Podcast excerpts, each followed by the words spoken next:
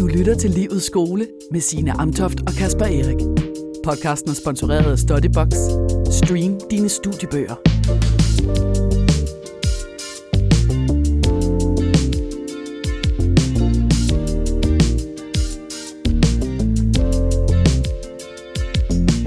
Velkommen til Livets Skole, programmet, hvor vi, Kasper og Sine, forsøger at få svar på nogle af de ting, man ikke bare kan læse i en bog, og hvor vi taler om alt det, vi vil ønske, vi havde vidst. Og i dag, der skal det handle om den gode fest. Den der fest, hvor man bare ved, at man er ved at lave minder, og man bare samtidig føler sig fuldstændig sådan opslugt af nuet. Ja, den gode fest, det kan både være et åndehul for mange, men det kan også nogle gange gå lidt for langt. Så hvordan skaber man den gode fest? Og hvad gør man, når man føler, at det for eksempel går over gevind? Hvad gør man, når weekenden flyder ind i hverdagen? Det er noget af det, vi skal tale om i dag. Mit navn er Sine Amtoft, og jeg vil ønske, at jeg havde vidst om festen, at det er okay at holde igen med alkohol. Mit navn er Kasper Erik, og jeg vil ønske, at jeg havde vidst om at feste, at der kommer rigtig mange fester. Og der kommer også bedre fester end denne her. Og i dag får vi en gæst i studiet, som virkelig har ikke bare oplevet den gode fest, men også skabt den gode fest. Og som måske også har oplevet bagsiden af medaljen. Det er producer August Finger Jensen, også kendt som Elok. Og så har vi, som vi plejer, fået nogle dilemmaer fra nogle studerende. Kasper, du siger, at du vil ønske, du havde vidst, at der kom flere og bedre fester.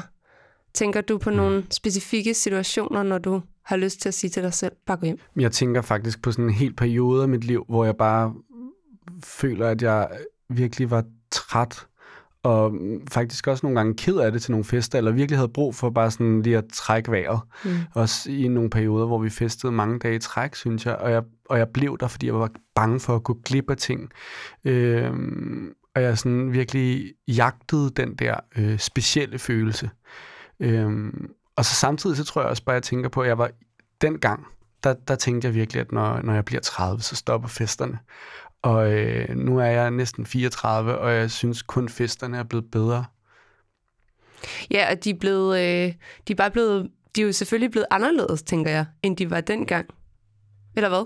Jo, men, men øh, og det er måske også noget af det, vi skal snakke om i dag, men altså, jeg, jeg synes også, det, det med at feste er på en måde, at det lidt ligesom at have sex også. Eller, altså, det er også noget, man, man bliver bedre til, og man lærer også sådan, hvad er det egentlig, altså hvordan er jeg i det her rum, og der, der tror jeg bare, det, det vil jeg ønske, at jeg havde, at jeg havde været lidt bedre til egentlig at tænke over. Mm.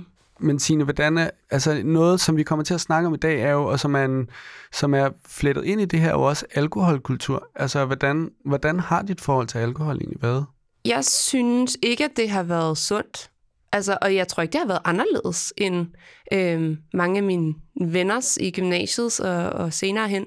Men det betyder jo desværre ikke, at det så er sundt, bare fordi det ligner de andres. Da jeg gik i gymnasiet, og jeg tror, at når mange unge går i gymnasiet stadigvæk i dag, så er der et eller andet sådan en forventning til, at vi bare skal være stive, og vi skal drikke. Altså, jeg tog to år med på skitur i gymnasiet, selvom at jeg ikke stod på ski. Hmm. Jeg var bare nede og feste i sneen, og det var øh, sjovt, men det var også på en eller anden måde, sådan, når jeg ser tilbage på det i dag, så tænker jeg også, det var virkelig en mærkelig ting at gøre. Og, så føl- og, jeg, og det tror jeg var, apropos det, du sagde med, at der kommer flere og bedre fester. Der var en FOMO, der var en sådan en frygt for, at hvad nu hvis de andre har det sjovt uden mig. Og med det at være der sammen med de andre, så var der en alkohol alkoholkultur. Altså at det begyndte jo i bussen allerede på vej derned at så skulle man drikke sig fuld i mm. bussen. Mm. Og også bare til almindelige fester og privatfester og gymnasiefester og sådan noget. Alkohol var så stor en del af øh, kulturen. Jeg tror ikke, man er gammel nok til at forstå, hvad moralske tømmermænd ligesom dæk, dækker over, når man er 17. Det var jeg i hvert fald ikke. Og der sker jo tit det, især når man har sådan et social angst, for mit vedkommende i hvert fald, at så drikker man lidt for at være lidt afslappet. Mm. Og så, mhm. så drikker man lige en mere, fordi det gør, at de andre, den ene tager lidt den anden. Og så tipper, for mit vedkommende kunne det godt tippe over til, og det er stadigvæk den dag i dag, hvis jeg har en fest, der går lidt for meget amok, så er det stadigvæk den dag i dag, at, at så kan det tippe over til der, hvor at den sociale fobi så ligesom bare slukker fuldstændig. Og så er man den, der danser på bordet. Ikke at jeg har danset så meget på bordene, men så om ikke andet i en Men så også overført betydning. træt bagefter, eller hvad? Altså, så betaler man prisen? Så betaler man prisen med at, at, at have det rigtig dårligt næste dag. Og jeg kan bare huske, at jeg øh, har siddet mange gange, fordi at der har været de her, så lad os drikke os stive. Og så har jeg tænkt, okay, og så bare høvlet. Og det, øh, ja, jeg er blevet bedre til ikke at gøre det. Men jeg synes, det tog mig 10 år at lære.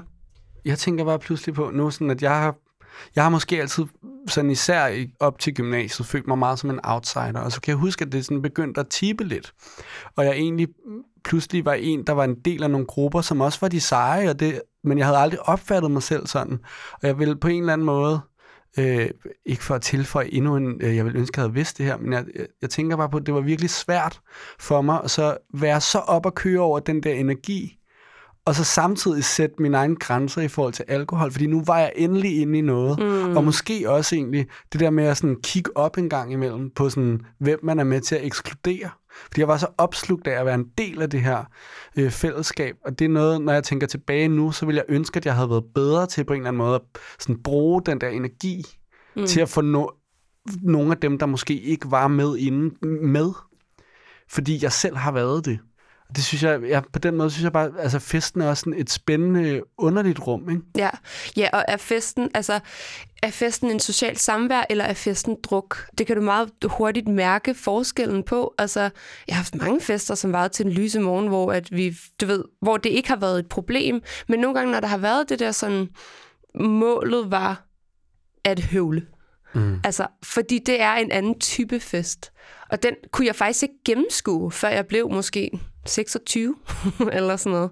Men det er jo også den der dobbelthed, der ligger mellem sådan eskapisme på den fede måde, og eskapisme, som er, øh, du bliver indhentet af dine problemer i morgen tidlig. Ja.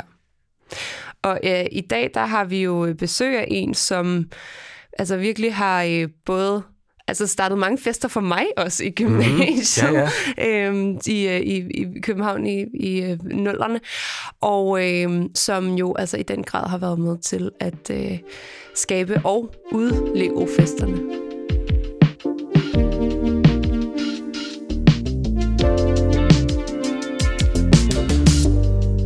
Og nu skal vi byde velkommen til vores gæst, og det er dig, August Finger Jensen, bedre kendt under dit producernavn Elok.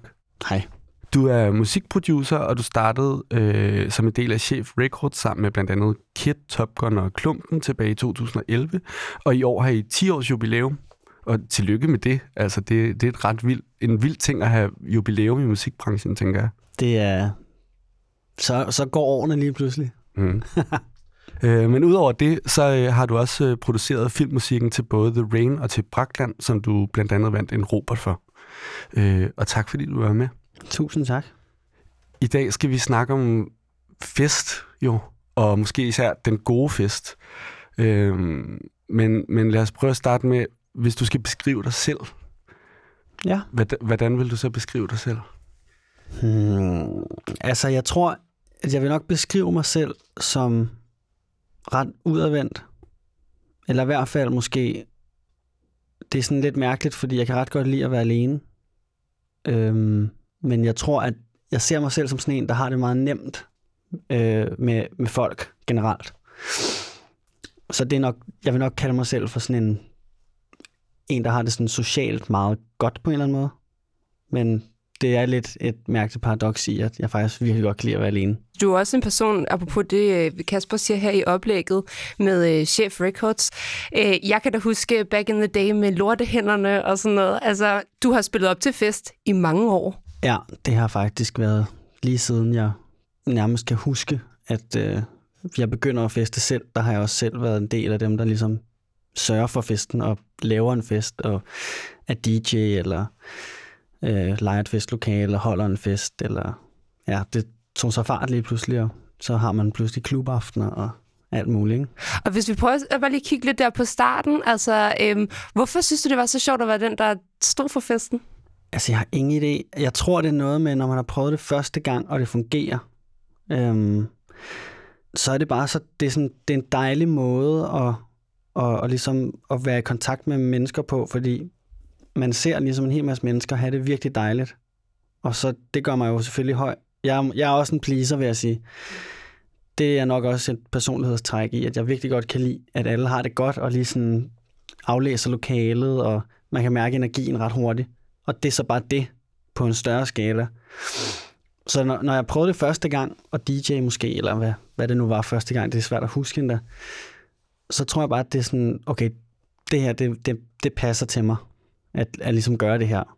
Hvordan har det været, når I festede i de der år? Altså, jeg har sådan en forestilling om, at det har været fuldstændig vildt. Ja, Altså, i, øh, altså selvom du siger også, en, af- altså, øh, ikke, ikke bare til de, de der rustklubber, som du var med til at starte, men jo også sådan, når I var på tur. Og, Jamen, altså det, det kører jo bare, øh, og lad os tage, når man tager sådan nogle ture der, vi var på, sådan nogle Crazy Daisy runs, hvor man bare spiller tre Crazy Daisy onsdag, tre Crazy Daisy torsdag, tre Crazy Daisy fredag, tre Crazy Daisy lørdag. Altså du ved, der var nogle tidspunkter, hvor det bare, der var bare fuld slæde på. Og man når engang at tænke sig om, og du får noget sprut hvert sted. Ind i bilen med det, du kører bare videre, du har en chauffør, han har styr på det, du sidder bare på bagsædet og ryger smøger og hører The Weeknd, og mig og Nicolas, vi har det bare for fedt. Nicolas Kid. Ja, præcis. Ja. Og det er jo bare nice. Altså, det er også noget, man lærer øh, i musik. Det er det her med, hvordan fungerer du, og hvad er din grænse, i kontra til, at jeg faktisk drikker, når jeg er på arbejde. Og det er jo Mm. sådan et ret specielt aspekt af mit arbejde. Det er, at jeg kan sagtens lave mit arbejde, efter jeg har drukket 20 øl. Hvilket måske de færreste kan. Hmm. Men det er noget med sådan noget adrenalin, og øh, hvordan der er nogle ting, der, der bare fungerer. Øhm, så det er også derfor, at man sådan... Altså, jeg, jeg tror aldrig, vi, vi har aldrig haft sådan et tidspunkt, hvor at jeg ikke, man ikke kunne. Så derfor så fester man bare igennem og hygger sig, fordi det er lige meget, vi, skal, vi, vi kan sagtens spille klokken halv fire i øh, Næstved, efter vi har drukket 9 mm. milliarder kuldshaker, ikke? Og, vi, og jeg tænker, vi, vi øh, vender tilbage lidt senere måske til, til øh, nogle af dine oplevelser og erfaringer på øh, On the Road.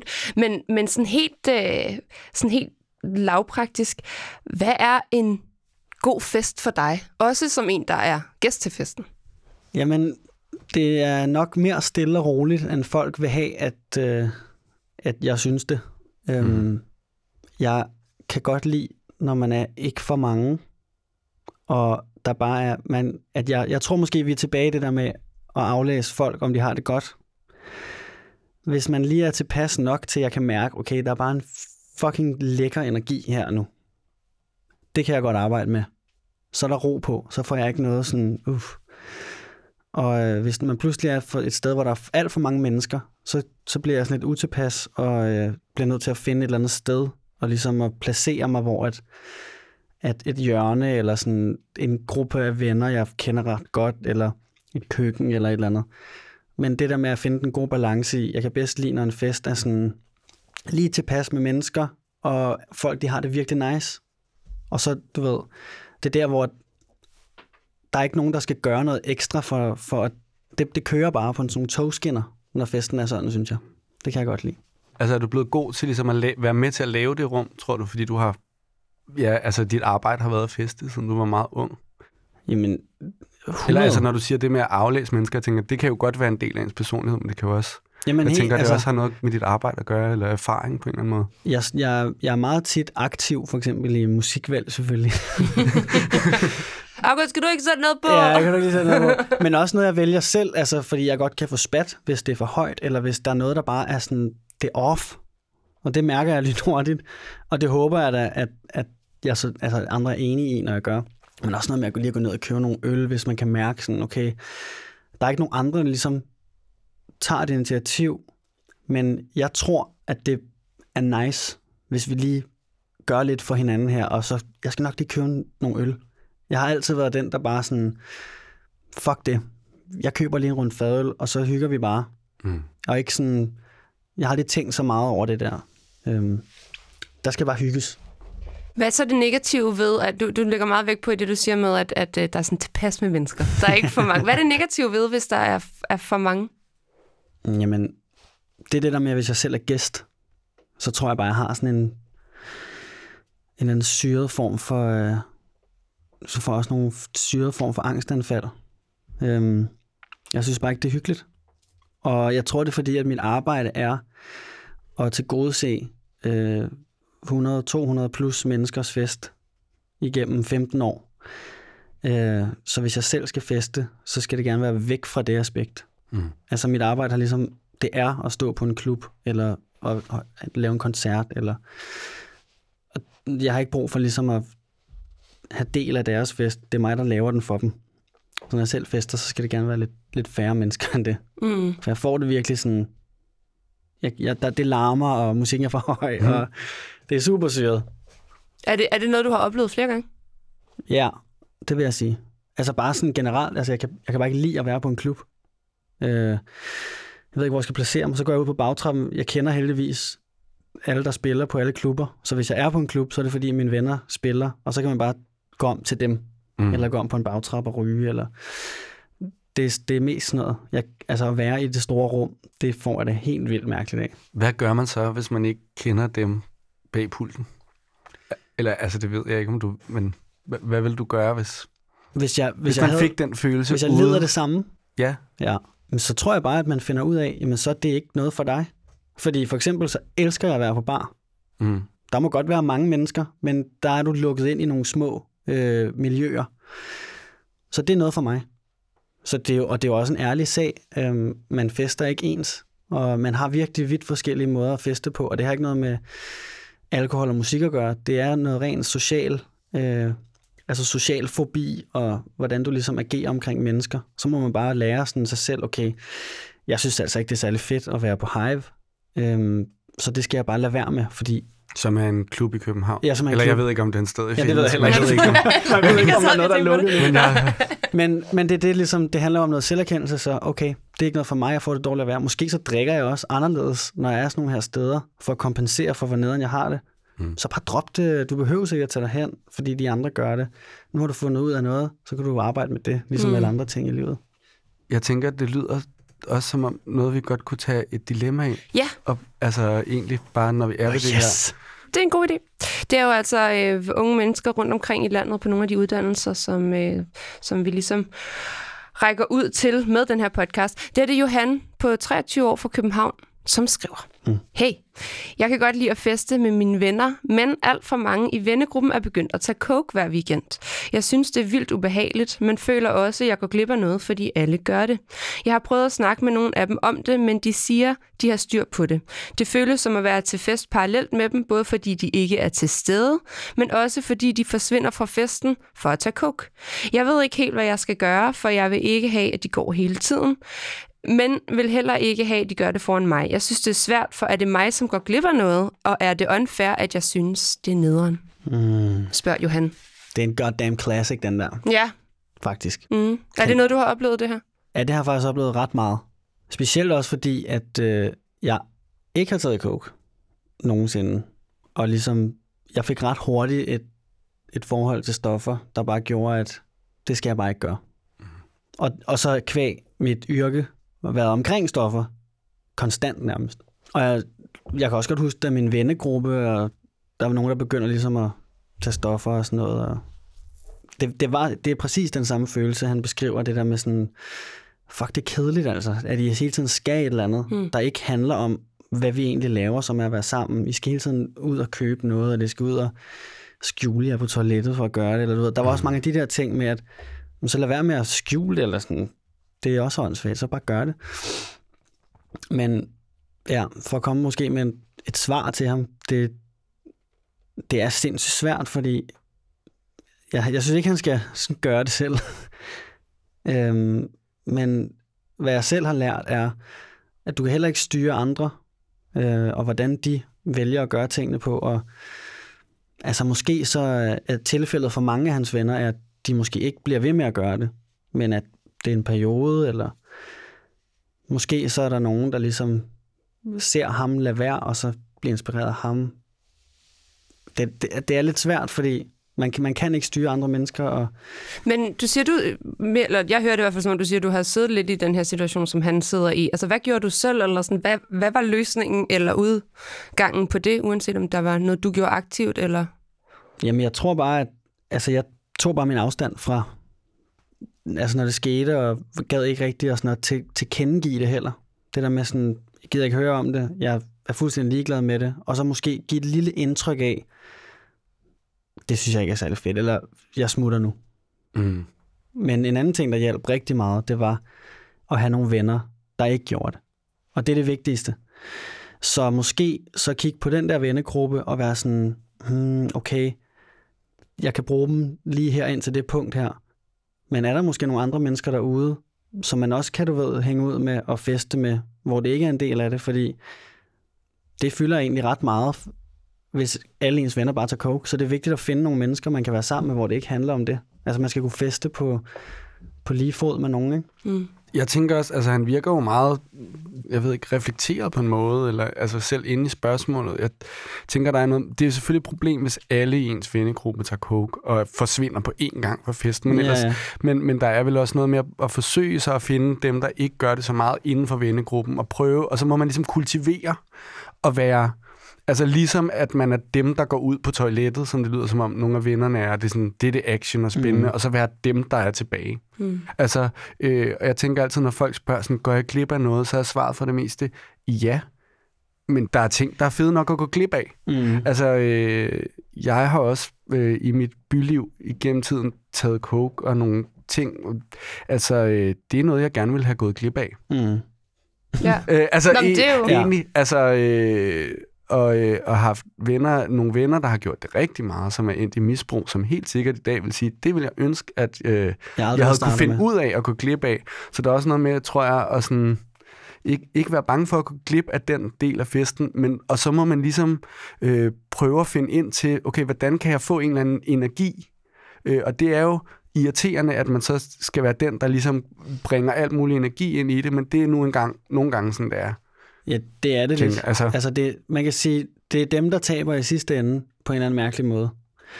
Hvis man skal tage øh, nogle, bare nogle, sådan nogle grove statistikker over, hvordan det kan ende for folk, der er begyndt at tage coke, og folk, der ikke er begyndt at tage coke, Mm.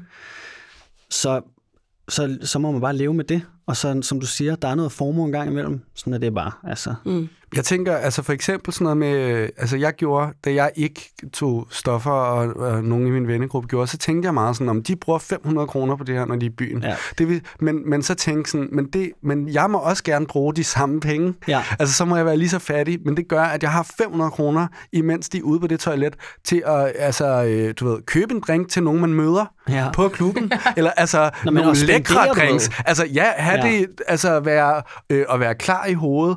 Og altså, der er jo ikke en bedre måde at score på, end at være, øh, end at være 500 the sober friend ved siden af sådan et coke party. Jamen, det er ret sygt. Øh, og, og, være, og være en, der kan have en normal samtale. Altså, man, man skal også huske, de, de ting, som man selv siger, dem, de har svært ved at være til stede og sådan noget. Ja, det er altså også det, de taber på til sidst. Ikke? Ja. Ja. Ja. Men det er sjovt, fordi jeg har aldrig heller taget nogen stoffer, og er faktisk heller ikke blevet tilbudt coke nogensinde. Jeg ved ikke, om jeg har sådan en aura. Du har ikke den aura, jeg Jeg har. har sådan en aura af, sådan, don't even think about it. Ja, præcis.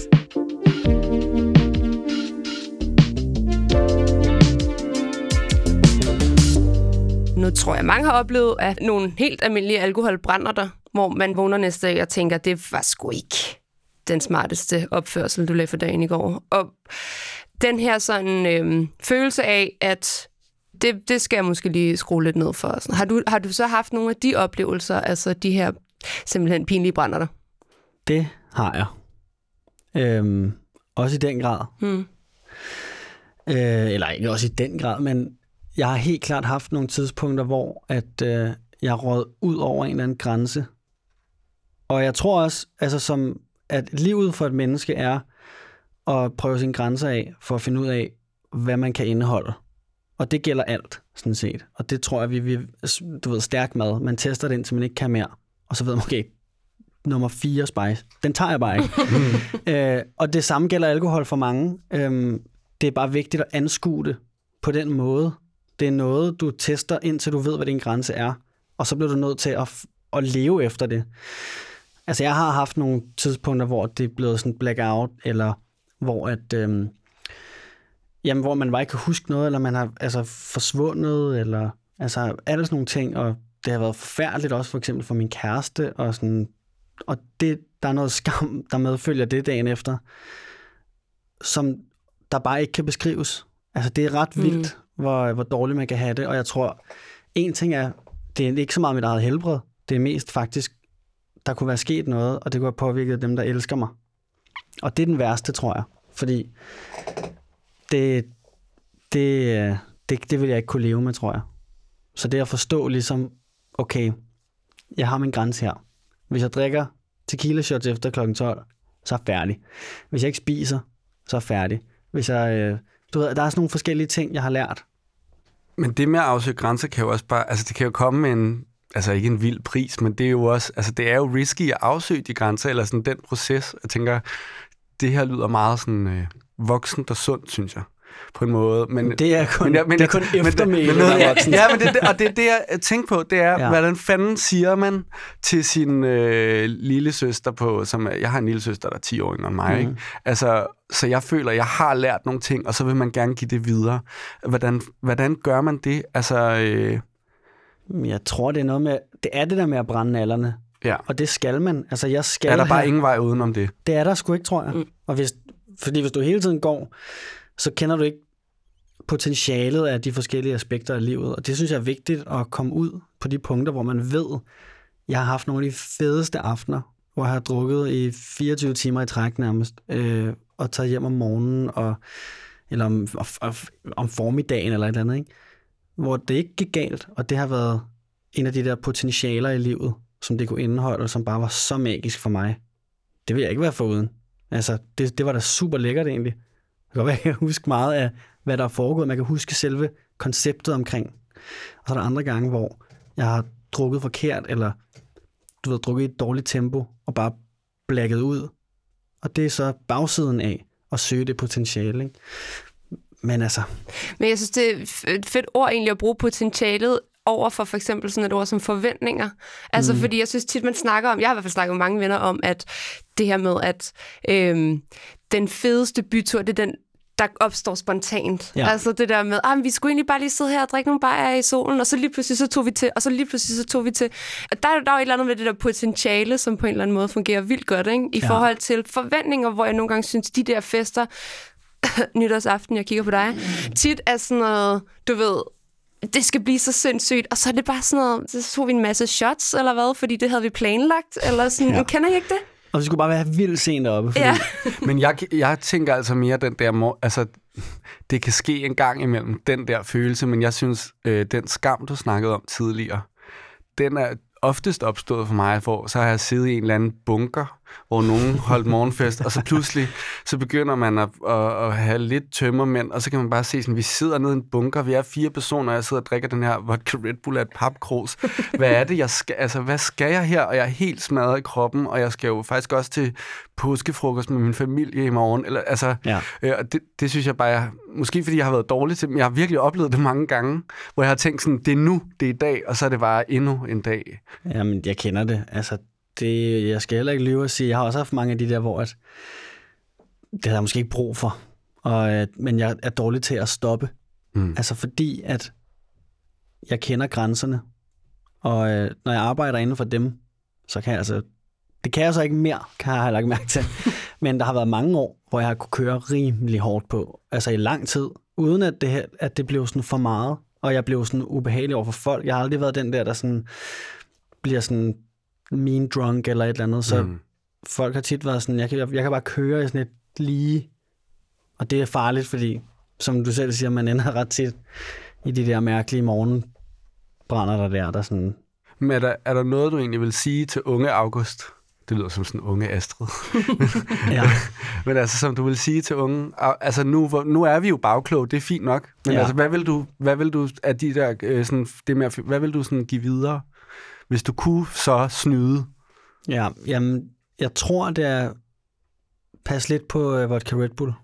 Er det en spe- specifik oplevelse, du tænker på, når du siger det, eller mange specifikke jeg føler, oplevelser? At, at alle øh, de dårligste oplevelser, jeg har haft, der har været et eller andet form for vodka Red Bull indblandet. det er noget med det der sådan, uh, turbo juice og, og blandet med vodka og sådan noget. Det, det, det er rigtig dårligt. Det er ret ekstremt på en eller anden måde, synes jeg, Red Bull, når jeg begynder at tænke over det. Ja. Og når man drikker sådan mm. fem-seks stykker af dem, så vågner man altså og har det sådan helt sygt, ikke? Men Jo. altså, ellers synes jeg bare, fyr den af, og øh, lær dine fejl, og så rejs dig op igen, og så drik lidt dagen efter måske, og så se, hvordan det går, og så drikker du lidt bare, altså. Mm. Skal vi gå videre til et dilemma mere? Jeg synes, Yes. det er en god idé. yes. Det er fra øh, Markus, som er 21 og fra Helsingør. Mm. Jeg har en ven, hvis far lige er gået bort. Til dagligt lader han til at have det fint. Altså nogle gange hænger han lidt med næbet, men snakker aldrig om det ædru. Men så snart vi er til fest, drikker han sig vildt fuld og vil gerne snakke følelser. Jeg har prøvet at spørge ind til det ædru, men så siger han bare, at alt er fint. Jeg ved virkelig ikke, hvad jeg skal gøre. Det er også en svær en, den der, faktisk. Fordi, altså, hvad foregår op i hovedet på ham, og hvordan takler man individuelt sine ting? Og øhm, der, der er nogle gange, hvor at, det, det kommer an på, hvad for en side af sengen, jeg er stået, stået ud af, men hvor at jeg har et meget kynisk forhold til det, og hvor jeg faktisk bare synes, at man skal lade folk øh, gøre med deres sorg eller et eller andet, som de vil. Øhm, og så er der andre gange, hvor at jeg kan have det modsat, og hvor jeg føler, grib ind og gør endnu mere for at øh, snakke med ham ædru. Øh, prøv at tvinge ham til at, ligesom at, at få det ud. Fordi det er sundest at kunne tale om det. Men så på den anden side, det tager jo forskellig tid for folk at være klar til det. Og hvis han har brug for to år, hvor han bare lige hamrer det her ud, for det er ham selv, der skal indse det. Øhm, og det, der nogle gange man skal snakke om, det er, at lige nu er det måske mere ham, der har et problem, end vennen faktisk. Mm. Øhm, og man Ja, ved, altså, ham, altså Markus, der spørger. Ja, præcis. Ja. Mm. Øh, man ved jo ikke, hvor lang tid det tager for folk at bearbejde ting, og det er vidt forskelligt, og nogle gange så er man ikke klar til at snakke, og det skal man også, øh, det synes jeg, man skal respektere på en eller anden måde. Man har det med sådan et udtryk, som det skal festes væk.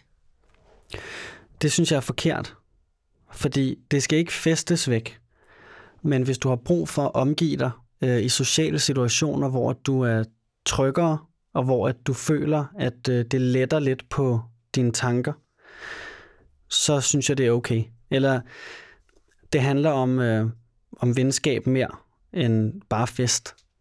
Hvis man har brug for at, at dulme nerverne med et eller andet, det har man gjort med alt andet. Altså det gør man hele tiden. Altså man dulmer smerter på alle mulige måder. Ikke? Men, men vid, hvad du gør, og lad det være med at lade det tage overhånd. Men- Øhm, Men jeg vil altså også sige her, altså, øhm, der er jo altid mange ting, man ikke ved. Jeg synes, det er dejligt, at Markus tænker over det her. Men der er også, men der er også noget med, at man- man skal tænke over, øh, hvem, hvem er det, jeg vil have, han skal snakke om det mm, ædru for, ikke? Det er også lidt det, du siger, føler jeg. Altså, øh, fordi det, det gode her er jo, at han snakker om det. ja. Altså, øh, jeg hvis nu, at det var, at han ikke snakkede om det øh, ædru, og han ikke snakkede om det fuldt, men han bare var tydeligvis virkelig fuld tit, Mm. som en, hvor man kunne se, at det var en måde at håndtere det, så vil jeg synes, at man kunne begynde at snakke om noget. Men man skal også nogle gange, synes jeg, huske som ven, og det kan være lidt svært egentlig, synes jeg selv. Det kan jo også være, at det ikke er dig, han snakker med det om, men at han faktisk snakker med noget familie, eller at han er i en sorggruppe, mm. eller altså... Øh, at det bliver taget hånd om, og at, men at det at snakke med venner om, det måske er meget grænseoverskridende, og det kræver alkohol Mm. I, ja, i en periode. Og den periode kan man bare ikke styre, hvor lang er. Mm-mm. Så man skal også passe på det der med øh, den rigtige måde at tale om det på. Det er, når vi er ædru. Altså, det er sådan, hvad er det for en forventning om den dybe samtale? Mm. 100 Tror jeg. procent. Altså Altså. det, det der med at lære at forstå, at vi er alle sammen forskellige, og vi har forskellige måder at gøre det på, og der er ikke nogen, der er ikke noget facit på, på sådan noget her.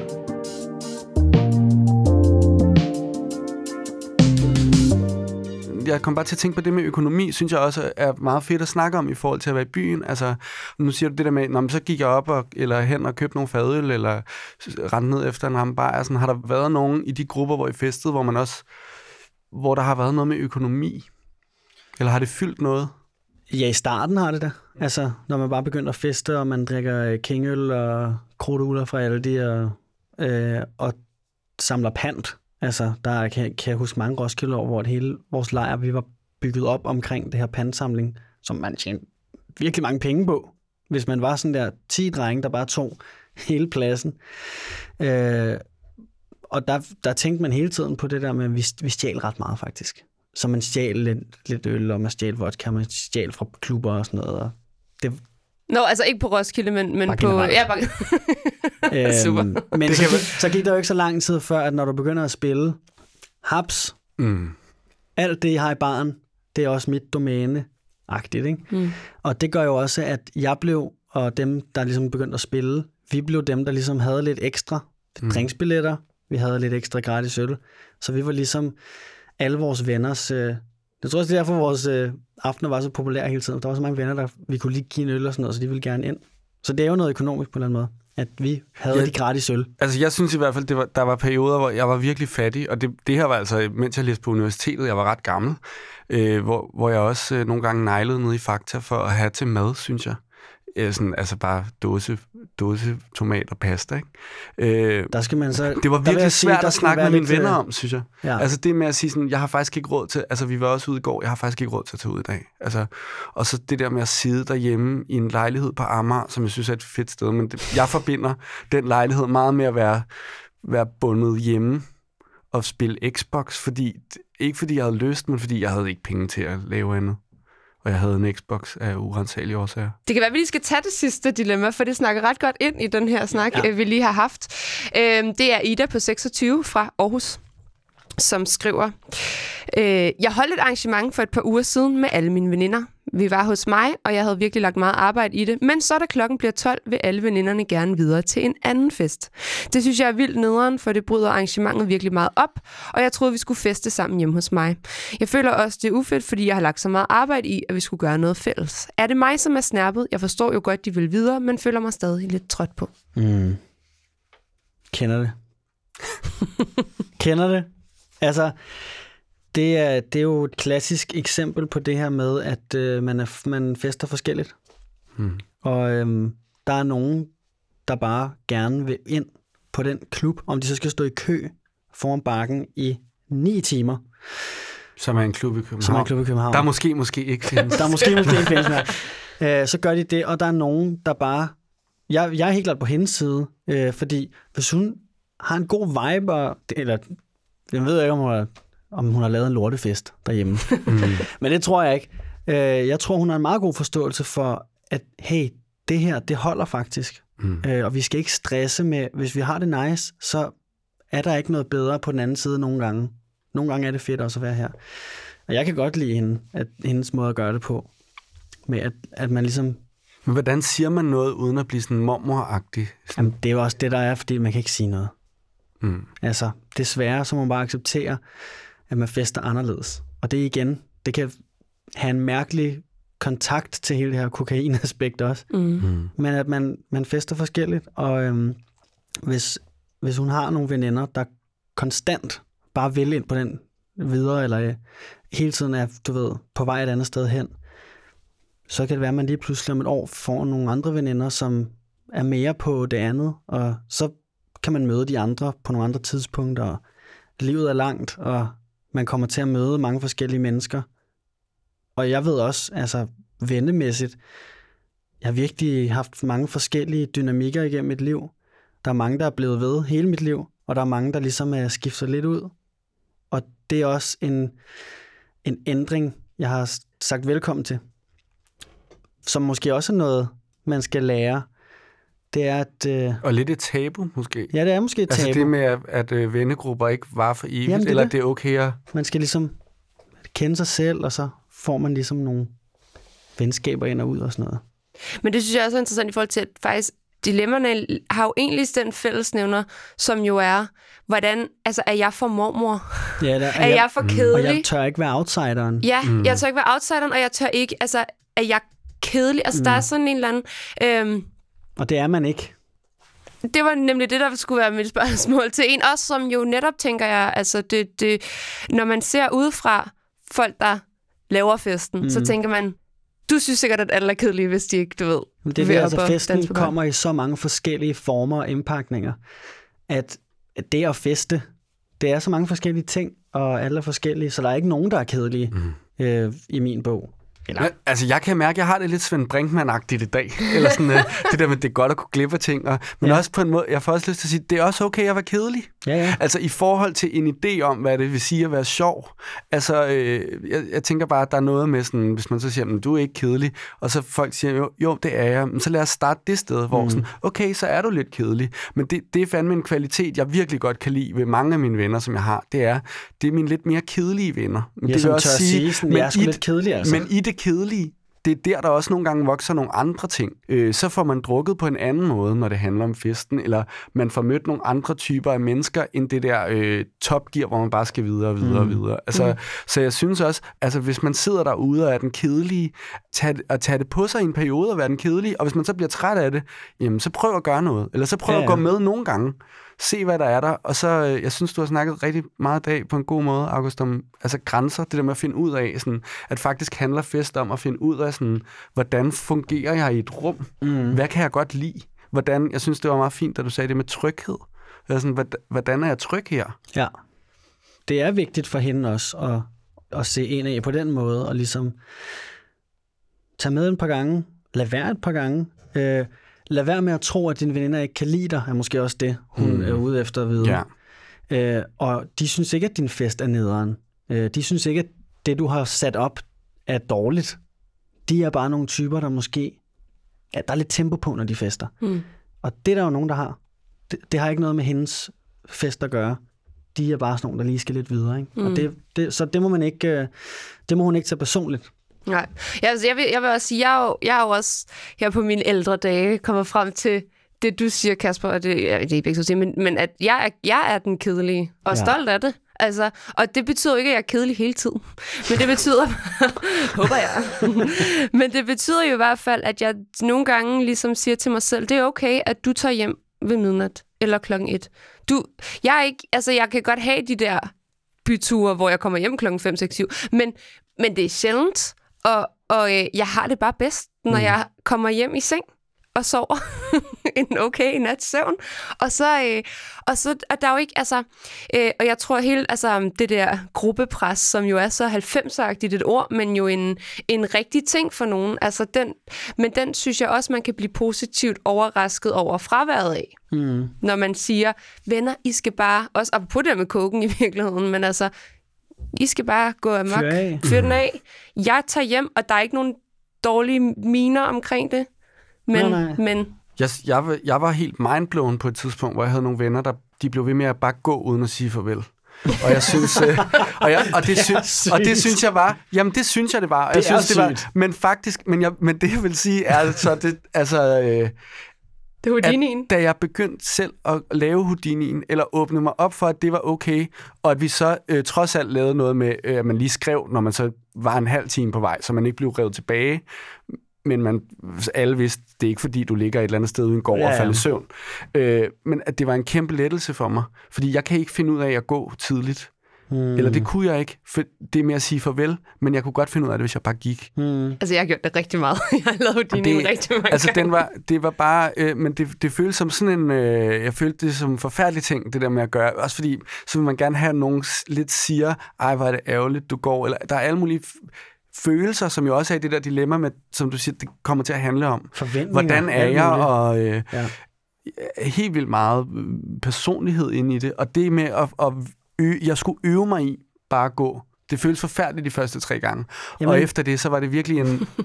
altså, men så skrev jeg en sms. Det er jeg skulle bare nok, langt nok væk. Altså, det, jeg kan nemlig godt forstå det, når du fortæller det, at det er svært nogle gange at gå. Og nogle gange kan jeg ikke overskue at sige farvel. Det er også en, øh, en situation, der, der har noget vægt, jeg ikke gider sådan... Jeg vil bare gerne gå. Mm. Mm. Så jeg forstår det faktisk godt. Og det, så det må man bare acceptere, hvis folk gør. Men man kan jo også stille sig selv spørgsmål, hvorfor er det egentlig, at jeg... Altså nu, du forklarer det jo ret godt, men ja, for, for mit vedkommende har det også bare været dermed. For det første, øh, har jeg nok viljestyrke til så at gå, hvis folk siger, ej, bliver du ikke lige hængende til en mere? Nå, okay, jo, så gør jeg det. Mm. Øhm, og, og for det andet, sådan, at, at øhm, er der en kultur for, at det er okay at gå? Altså, det er jo også bare forskelligt fra vennegruppe til vennegruppe, fra alder til alder, alle mulige ting, ikke? Øhm, og det er først i mine ældre år, at jeg har kunne finde ud af at sige. Men, men jeg tror, det var det, jeg vil sige i forhold til det kedelige, at jeg tænker altid, at dem, der faktisk var kedelige, at jeg var enormt misundelig på dem, eller det kræver sådan en enorm styrke at holde Helt fast ved at være det. Ja, helt vildt. Ja, den vil jeg bare give dig, Signe. Nu, nu, altså, kedelige Signe. øh, altså, fordi jeg, jeg er helt sikkert ikke den kedelige, eller så er jeg måske kedelig på nogle måder, men jeg er meget dårlig til at... Jeg er meget bange for at være det. Og det har bare gjort, at jeg for eksempel har været dårlig til at kende nogle grænser i byen nogle gange.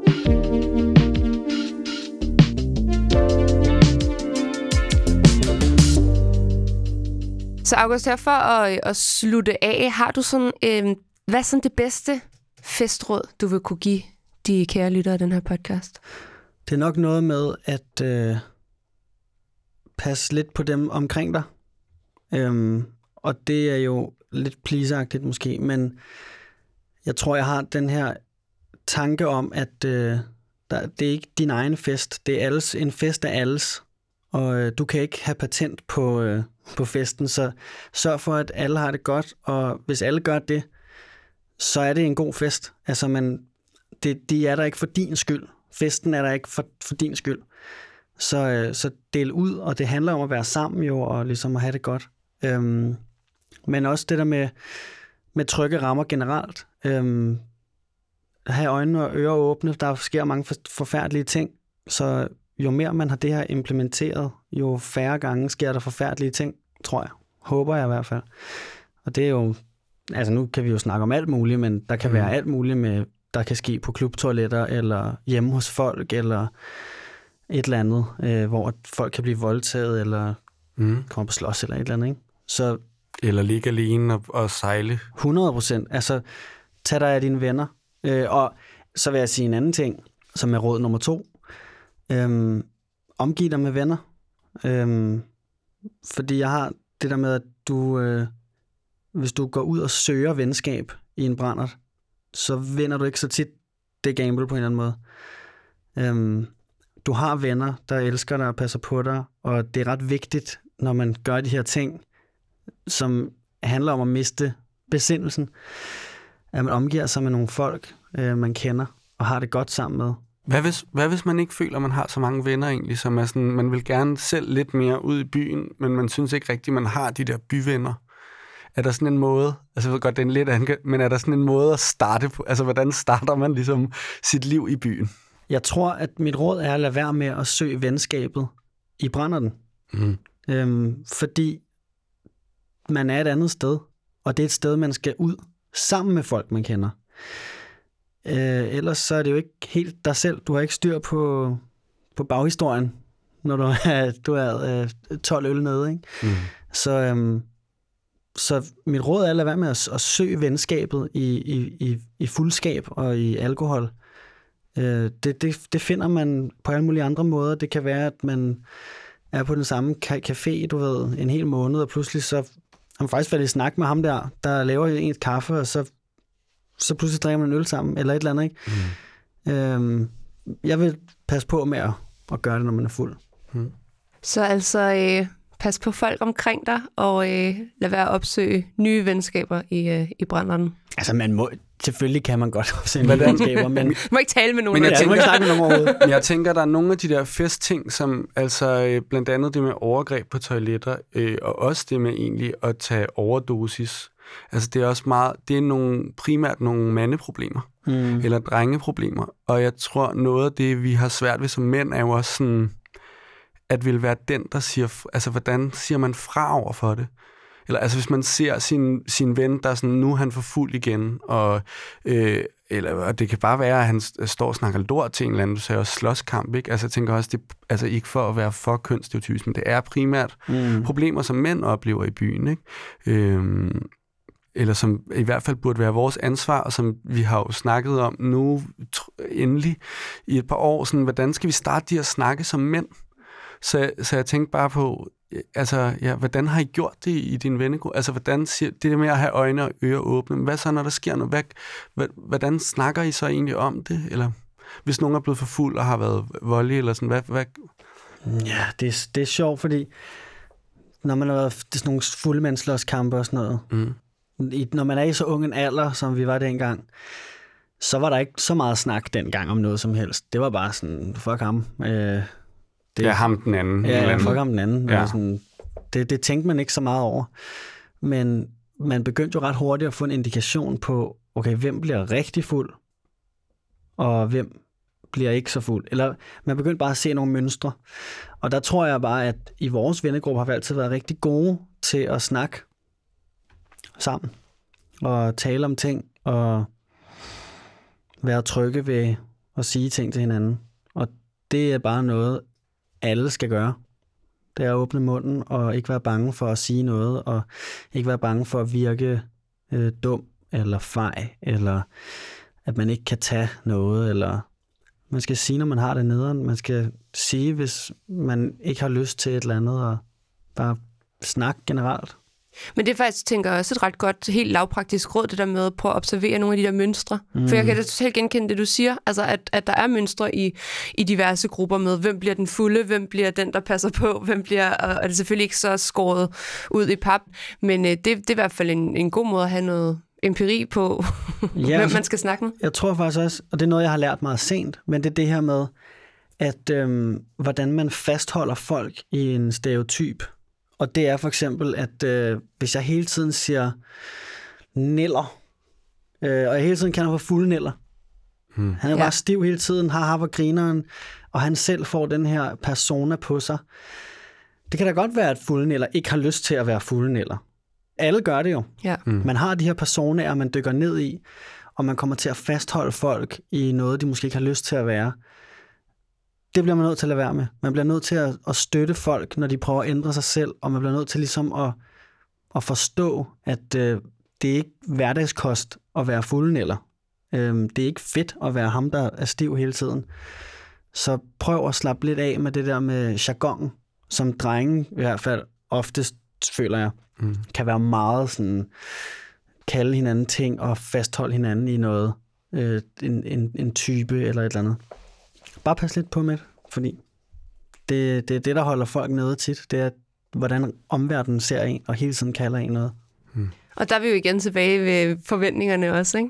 Ja. Altså, der er, der er meget med de der forventninger. Jeg kom faktisk også lidt til at tænke på druk her, hvor du snakkede til sidst. Altså ikke for at lave sådan en aktualitetsting, men jeg synes også, altså noget af det fine ved den film, den handler bare også, uden at plotspoil for meget, virkelig meget om prisen ved, mm. ved de der roller. Eller altså jeg tænker pludselig på, sådan, nå, det er jo også det, den handler om. Den mm. handler om meget sådan de her karikerede roller, og, og hvor svært det egentlig er at forlade dem jo ikke kun fordi andre putter dem ned i kassen, men også fordi man er bange for ikke at være nogen, hvis man ikke er fulden eller tænker jeg. Altså det er også 100, det er identitet, og det er, det er et svært spil, man spiller hele sit liv med, hvad for en identitet er man, og, og nogle gange så er man noget, man gør lidt for længe, og nogle gange så er man noget, andre kalder en lidt for længe, og det er sgu svært at finde ud af, ikke? Det synes jeg er en meget, meget dyb og, og fin note at slutte det her afsnit af på, øh, August. Tusind tak, fordi du har lyst til at komme og festsnakke lidt med os. Det er mig, der takker.